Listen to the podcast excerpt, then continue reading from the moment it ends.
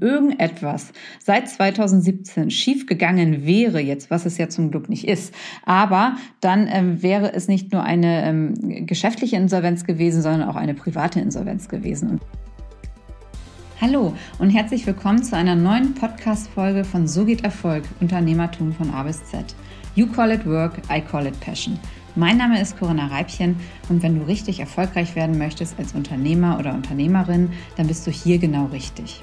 Ja, in der heutigen Folge möchte ich euch meine Geschichte von meiner Passcon-Gruppe berichten, wie ich das Startup gegründet habe und nach fünf Jahren erfolgreich verkauft habe und das alles ohne Investor. Also wir waren komplett eigenfinanziert. Ja, alles hat 2015 begonnen, als ich ähm, schwanger war mit meiner zweiten Tochter und das erste Mal darüber nachgedacht habe, oh, ist jetzt der richtige Zeitpunkt, ähm, dann doch halt zu gründen. Und ähm, ja, dann habe ich mich auch, wie gesagt, ziemlich zügig entschieden, dass es das jetzt der richtige Zeitpunkt war. Ähm, Kunden hatten mich bereits angefragt gehabt, also ich komme aus dem Consulting und ähm, dann war eigentlich so ziemlich alles klar. Ich wusste, ich könnte zumindest mal ein bisschen im Cashfluss mir verdienen. Ich war im Consulting und ähm, konnte jetzt immer das machen, was ich mir erträumt hatte. Ich wollte halt einfach meine eigenen ähm, Visionen halt mit äh, ausleben, meine Träume verwirklichen und wollte wirklich Unternehmer sein. Also meine Großeltern waren schon Unternehmer gewesen und irgendwie habe ich das Unternehmergehen dann doch ähm, geerbt, obwohl ich äh, vorher wirklich 15 Jahre im Konzern gearbeitet habe.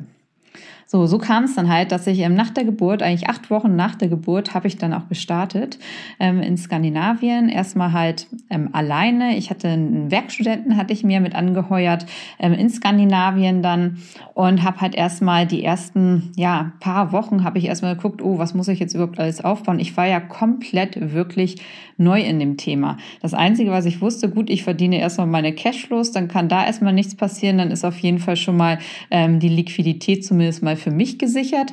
Aber ansonsten, ich habe halt wirklich gestartet. Ich habe ohne Kernteam gestartet, ohne richtiges Office. Als IT-Equipment hatte ich halt mein Laptop und ein Handy. Also ich habe halt eigentlich komplett, ähm, komplett, ähm, eigentlich ja risikoarm gestartet, aber auch so halbwegs ohne Ausstattung.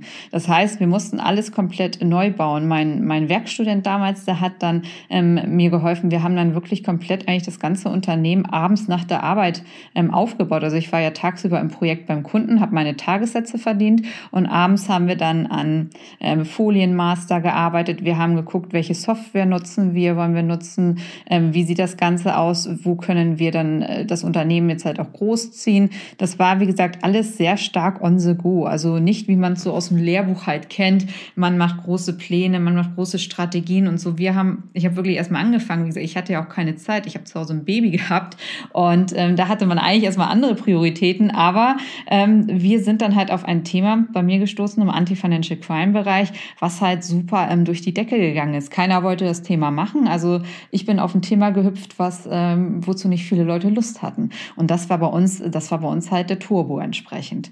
Ähm, ja, und deswegen alle anderen Themen, die wir noch an der Seite gemacht haben, habe ich dann auch erstmal weggeschoben. Ich hatte eh keine Zeit und ähm, das ganze Thema ähm, Fokus ist dort halt extrem wichtig gewesen, weil wie gesagt, ich, ich hatte ja, ich habe ja keinen riesen Backoffice und so gehabt. Ich habe ja alles da noch alleine gemacht. War halt wirklich, als wir gestartet haben, ich war CEO, CIO, COO, ähm, alles in einer Person. Ich hatte nur gestartet, ich habe nur Buchhaltung und Steuern ausgelagert, weil das Themen sind, die halt haftungsträchtig sind. Wir haben eine GmbH gegründet und ähm, das habe ich, wie gesagt, ähm, gleich von Anfang an mit ausgelagert. So, und ähm, dann war ich halt in Skandinavien und dann habe ich, hab ich ähm, 2016 ähm, versucht, dann erstmal erste Mitarbeiter zu heiraten. Wir hatten Kapazität im Projekt, das heißt, ähm, ich hätte Leute mit ähm, onboarden können ins Projekt, die dann auch Tagessätze verdienen. Das heißt, meine Finanzierung da ist gesichert, weil ansonsten, wir haben halt wirklich damals keine Fördergelder bekommen. Ähm, ich habe halt einfach mit dem gestartet, was Privatvermögen war, also 25.000 Euro natürlich die, die Mindesteinlage, aber ansonsten ähm, haben wir halt rein aus dem Cashflow gelebt und, und geguckt, dass es aufgebaut ist. Und dann ähm, als es darum ging, erste Mitarbeiter einzustellen, da wusste ich, okay, ich musste ja für die dann auch Cashflow vorhalten, aber die wären sofort auf Projekt eingesetzt gewesen. Das heißt, ich hätte das mit den Tagessätzen, konnte ich das dann gut auffangen. Das geht aber immer nur bis zu einem bestimmten, ähm, bis zu einer bestimmten Anzahl an Mitarbeitern. Also so deswegen gibt es auch ganz viele ähm, Unternehmen, Consulting-Unternehmen, die maximal um die zehn Leute haben, weil es anschließend halt wirklich äh, schwieriger wird, dann halt ähm, die Cashflows da zu kontrollieren, ohne halt eine Finanzierung zu haben. Ähm, ja, und dann habe ich halt geschaut, dass ich die ersten Mitarbeiter einstelle 2016, was komplett schwierig war. Ich habe dann erstmal aus meinem Netzwerk rekrutiert und ähm, einfach Leute auf Zing angeschrieben, ähm, weil ich, wie gesagt, es, wir hatten keinen Namen im Markt gehabt. Ich hatte, hatte ein langweiliges Thema aus vielerlei, äh, von das, was die Meinung halt von vielen ist. Ähm, deswegen haben es zu der Zeit ja kaum Leute gemacht ähm, und ähm, brauchte aber Mitarbeiter. Aber ich habe in Skandinavien gearbeitet, also habe ich mir die Kollegen ähm, eingestellt, die auch Lust hatten, im Ausland zu der Zeit zu arbeiten. Und so sind wir dann halt in Skandinavien ähm, gestartet, 2016. Und ich hatte dann Ende des Jahres, ähm, waren wir auch dann schon fast ähm, 20 Leute, die dann mitgearbeitet haben. Und ähm, dann kam halt das ganze Thema, wie ich eben gerade gesagt hatte, so ich musste natürlich für meine Mitarbeiter dann halt gucken, dass wir IT-Equipment haben.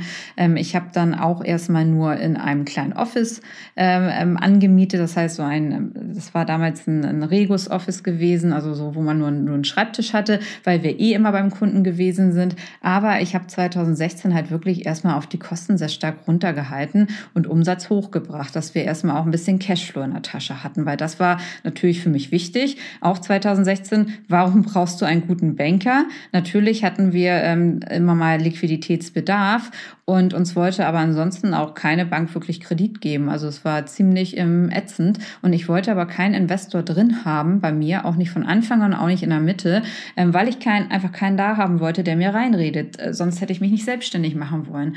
Ähm, deswegen ähm, hab, kam das halt für mich nicht in Frage. Und ähm, ja, so haben wir, nachdem wir halt da auch gezeigt haben, dass wir regelmäßig Umsatz gemacht haben, haben wir mal 2017 halt eine kleine Kontokorrentlinie bekommen, was ähm, super gut war, weil wir dann auch 2017 2017 gleich ins Ausland expandiert haben. Also wo ich dann gesehen habe und auch, auch meine skandinavischen Kunden, die mich dann auch gefragt haben, Corinna, könnt ihr uns nicht auch im Ausland supporten? Ja, dachte ich so super, dann eröffnest du mal. Und da kam gleich eine Protestwelle mir entgegen, also von ganz vielen ähm, Weggefährten und ähm, aber auch natürlich fremden Leuten, die gesagt haben, nee, Auslandsfilialen eröffnen, das geht doch gar nicht. Erstmal, Corinna, du hast kein Geld und ähm, das geht nicht so einfach. So, ähm, wie ich dann aber bin, denn ich lasse mir wirklich nichts ähm, sagen, äh, nur von ganz, ganz wenigen Menschen, ähm, habe ich es einfach probiert. Und auf einmal hatten wir eine Filiale in Österreich und in Dänemark, ähm, was gar kein Thema war und auch noch in Singapur. So, ähm, alles innerhalb von Tagen eröffnet und alles halbwegs ohne, dass ich ähm, vor Ort sein musste, richtig. Das war, das ist halt einfach anders als, als in Deutschland, wo halt noch sehr viel einfach ähm, ähm vor Ort erfolgen muss mit Notar. Das hat man halt in anderen Ländern häufig nicht. So, also dann haben wir 2017 habe ich einfach expandiert und ähm, habe auch nicht auf die anderen ähm, gehört, sondern habe es einfach gemacht und äh, ich kann im Nachhinein sagen, ohne diese Expansion ähm, wäre ich bestimmt nicht zum Exit halt gekommen jetzt, ähm, weil einfach diese Skalierung ähm, da sein muss. Und ähm, 2017 äh, war dann halt auch so wirklich das wegweisende ähm, Thema gewesen. Ich war in Las Vegas auf der größten ähm, Anti-Financial Crime Konferenz gewesen mit meinen Kunden aus Skandinavien und ähm, dort ähm, ist es halt ein ganz anderes, ein ganz anderes Business halt schon, während in Europa oder insbesondere in Deutschland halt irgendwie keiner Lust auf das Thema gehabt hat, war das dort eine ganze Industrie. Es wurde tolle Software entwickelt und man ist einfach auch cool, wenn man in diesem Bereich arbeitet. Und ich so, ach, das ist ja super klasse. Hab mich dann äh, und dann hatte mein Kunde mir dort auch noch gesagt, Corinna, mach das Ding groß, mach ähm, Outsourcing Center und ähm, Software bauen. Also super, klar, groß machen, aber ich hatte ja wieder das Thema mit dem Geld. Deswegen ähm, habe ich erstmal geguckt, wie man das dann natürlich finanzieren kann. Aber 2017 war die wesentliche Grundlage, also der, der, die Wegweisung, ähm, dass wir es jetzt richtig groß machen wollen. Ähm, weil ich, ich entweder habe ich auch gedacht, gut, ich bin, bleibt da jetzt mit 10, 20 Leuten, ne? Oder es geht halt richtig ab. Und die Nachfrage war immens, also auch aus, aus, aus dem USA-Bereich. Das heißt, deswegen haben wir da auch USA dann halt die Entity auch mit eröffnet. Dann ähm, habe ich in, in Polen ähm, und in Bulgarien haben wir Center eröffnet ähm, für fürs Outsourcing und ich habe begonnen, die eigene Software zu entwickeln. Das war auch nochmal etwas komplett Neues für mich, ähm, obwohl ich gar nicht aus dem Bereich war, aber ich wusste, mit Software kann man gut skalieren. Also es ist top, ähm, aber ich musste natürlich auch erstmal investieren. Und wir haben halt wirklich alles, was wir an Gewinn gemacht haben, die ersten Jahre, haben wir komplett ähm, reinvestiert. Privat habe ich komplett zurückgesteckt. Wir wohnen oder wohnten damals zu viert auf 80 Quadratmeter. Ähm, habe ein älteres Auto gefahren. Also wir haben, ich habe privat komplett zurückgesteckt. Ich habe sämtliche Gewinne in der Firma reinvestiert, in Expansion, in Mitarbeiter, wirklich in alles und habe so halbwegs, als wir mehr expandiert haben, hatten wir auch höhere Kreditlinien bekommen, aber ich musste dafür Haus und Hof so halbwegs verpfänden. Also das heißt, wenn irgendetwas seit 2017 schief gegangen wäre jetzt, was es ja zum Glück nicht ist, aber dann ähm, wäre es nicht nur eine ähm, geschäftliche Insolvenz gewesen, sondern auch eine private Insolvenz gewesen. Und das habe ich natürlich auch in meinem Hintergrund gehabt, weil ähm, ich habe ja Familie, ich bin, ich bin Hauptverdiener Alleinerziehendin, ähm, zwei Kids, mein Mann und ich habe halt eigentlich die gesamte Existenz der Familie auch mit ähm, als Risiko aufs Spiel gestellt. Das war mir zum Anfang gar nicht so bewusst geworden, ist dann natürlich immer weiter gestärkt. Wir sind dann über 100 Leute gekommen, dann 150 Mitarbeiter, bis zum Schluss jetzt 300 Mitarbeiter in 300 Mitarbeiter in 2019. So, und dann 2020 kam Corona. Und ich dachte so, nee, das kann jetzt nicht sein. Ähm, und da war es natürlich, ich wusste nicht, wie die Kunden reagieren. Wir waren ja schon zum Glück, zum Glück kann ich nur sagen, komplett digital aufgestellt. Und ich habe ein sehr junges Team, welches top ähm, auch, auch technisch einfach aufgestellt ist. Und die haben das komplett super mitgemacht. Aber wie sieht das dann aus? Covid ähm, meine Mitarbeiter waren in der Welt verstreut. Ähm, der letzte Flieger aus den USA ging zurück. Ich hatte junge Kollegen halt mit drüben. Ich war auch zu der Zeit noch drüber im, März 2000, ähm, 2020 und musste erst mal gucken, ähm, was für mich eins mit der heraus forderndsten, ähm, ja, herausforderndsten Sachen in der ganzen Unternehmergeschichte war, als Covid kam und ich Mitarbeiter im Ausland hatte und ich gucken musste, dass noch alle rechtzeitig gut auch zu und Gesundheit vor allen Dingen zurückkommen. Ähm, weil, wie gesagt, die ganzen Kollegen waren halt jung. Also da, das war halt wirklich, wo ich mir wirklich Sorgen gemacht habe, okay, Corinna, musst du jetzt gucken, dass wirklich alle super gut zurückkommen. Aber das hat halt alles geklappt und wie wir halt von heute auf morgen mussten wir wirklich alle Projekte, alles auf Homeoffice umstellen, aber auch da wieder ähm, am besten halt auch ohne Produktivitätsverlust bei mir. Ähm, denn, ähm, wie gesagt, ich hatte ja mal die Finanzierung bei mir drin, aber das hat ähm, top äh, funktioniert. Das hat sozusagen top funktioniert, worüber ich sehr, sehr froh war. Und dann kamen halt die weiteren Herausforderungen ab 2020, halt wirklich mit Covid. Ähm, da geht's dann ja auch drum, man muss ja gucken, die Mitarbeiter arbeiten jetzt nicht mehr aus dem Büro oder aus, ähm, aus, aus dem Kundenoffice. Die sind alle wirklich ans Homeoffice gefesselt. Und ähm, es gibt halt äh, einige, die kommen damit gut klar und andere Mitarbeiter sind vielleicht weniger damit klargekommen. Wir hatten da halt auch wirklich ähm, noch mal ein paar Ausfälle halt gehabt. Ähm, da, da weiß man halt auch immer nicht, was dann in den Familien ist. Aber da habe ich mir schon sehr, sehr starke Sorgen einfach gemacht, ne? Ähm, dass das wirklich alles so gut geht, dass die Mitarbeiter da gut durchkommen, ähm, dass das wirklich alles und dann natürlich auch, dass wir unsere Kunden weiter so gut servicieren können, weil jetzt auch inzwischen hatte ich dann ja ähm, zehn äh, Entities im Ausland Ausland eröffnet ähm, und ja, und, und das musste halt alles funktionieren. Und meine Mitarbeiter waren ja sehr jung. Also ich habe nicht sehr, sehr, also ich habe nicht diese Strukturen aus einer normalen Beratung mit ähm, älteren Partnern, die einfach schon ganz, ganz viel Berufs- und Lebenserfahrung haben. Ich habe junge Leute dort sitzen, aber ähm, die sind in der Zeit auch insbesondere über sich herausgewachsen. Und das ist auch das, wo ich sage, was auch eins der Erfolgsfaktoren jetzt auch war. Warum sind wir auch gut ausgekommen? Auch mit, also die Mitarbeiter, die ich habe, und auch das Kernteam, was ich jetzt habe seit 2018, ähm, die denken schon sehr unternehmerisch. Also das ist, das ist das, was auch ausmacht, warum ich sage, gut, ähm, ich habe das Unternehmen halt so jetzt erfolgreich mit aufgebaut, mit bestimmten Charakteren auch einfach, die ich dafür brauchte. Ähm, es haben sich durch die ganze Pass-Konzert, es haben sich so viele aus Corporates und so beworben, aber die passen alle nicht in meine Startup, in meiner Unternehmer- oder Unternehmerin ähm, Denkweise rein. Da sind natürlich auch diverse Themen schiefgegangen, wo wir Fehleinstellungen gemacht haben, weil es einfach vom Skill dann nicht mehr gepasst hat. Aber ähm, in der, insbesondere auch in der Covid-Zeit, die sind dort alle über sich hinausgelaufen und haben alle Top-Karrieren gemacht. So, und dann 2020, Covid-Jahr, wir waren jetzt inzwischen so weit, dass wir ähm, diverse Kunden ähm, hatten, auch global, und dass wir halt wirklich stark gewachsen sind, auch von den Verträgen her, die wir bekommen haben. So, und dann kam natürlich wieder der Punkt, ähm, 300 Leute, jetzt hatten wir über die Jahre alles äh, gut aufgebaut. Ähm, klar, die, und sind aber trotz den 300 Leute sind wir immer noch sehr flexibel geblieben und ein Startup so. Und ich dachte, okay, was machen wir denn jetzt? Weil der Markt war am Konsolidieren. Der Markt in Covid, der war komplett am Konsolidieren. Und wie gesagt, entweder mischt man so mit auf der Stufe jetzt bis 300, 400 Leute.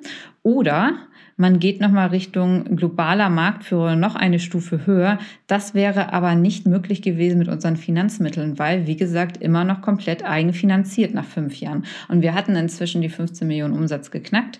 Ähm, aber alles mit mehr Umsatz wäre auch aus eigenen Mitteln dann nicht mehr machbar gewesen. Ich musste immer auch gucken, dass ich für 300 Mitarbeiter wirklich ähm, komplett ähm, die, die Gehälter halt einfach finanziere. Wir bräuchten immer genügend Cashflow.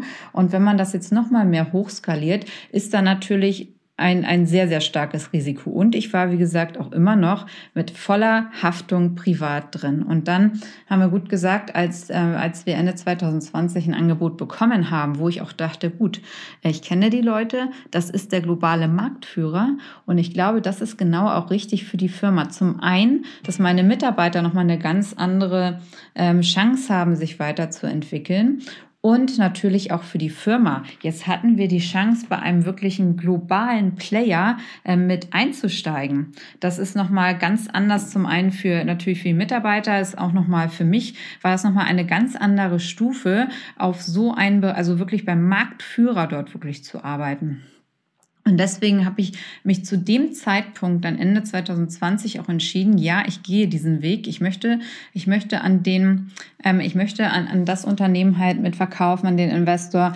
Und ähm, ja, und so ist das dann halt gekommen. Aber wir haben das halt wirklich diese fünf Jahre ohne Investoren ähm, ähm durchgehalten. Das ging im Wesentlichen, weil zum einen, wir natürlich in einem Dienstleistung-Business waren, wo wir halt ähm, keine hohen Produktionskosten hatten an Produkten, sondern halt Dienstleistungen mitverkauft haben. Zum Schluss zwar auch Software und wir haben wirklich alles reingesteckt wieder in die Firma. Ich habe nicht, ähm, ich habe nicht mir zu Beginn der Firma gleich Luxusautos gegönnt. Ich habe nicht große Boni mir ausgezahlt. Ähm, ich habe alles reingesteckt ähm, die ersten Jahre und ähm, das hat sich jetzt halt ausgezahlt. Ne? Und so sind wir auch nur ohne Investor über die Runden bekommen. Und ich bin sehr froh darüber, denn so konnte ich meinen Weg ähm, komplett ähm, bestreiten mit den Visionen, die ich hatte, ähm, die Expansion, die ich hatte, so alles nach meinen Vorstellungen. Und ähm, jetzt, wie gesagt, waren wir Anfang 2021 dann bereit für den nächsten Schritt. Und ja, und jetzt sind wir nicht mehr 300, äh, jetzt sind wir schon in Europa 500 Leute und ähm, über 3000 Leute global mit der AML White Source Gruppe. Und das ist ein ganz, äh, ganz großes Geschenk und sind wirklich als Marktführer bekannt. Und ähm, ja, und das ist sozusagen meine Geschichte, wie ich das jetzt halt aufgebaut habe und ähm, ohne, ohne Investor und dann halt ähm, erfolgreich jetzt zum Exit geführt habe ja, ich hoffe, das ähm, war interessant für euch, das hat euch gefallen. Ähm, liked und kommentiert es gerne, auch welche Themen ich vielleicht auch noch mal intensiver im Podcast behandeln soll. Ich wünsche euch auf jeden Fall einen ganz tollen weiteren Tag und freue mich auf die nächsten Folgen. Bis dann, eure Corinna.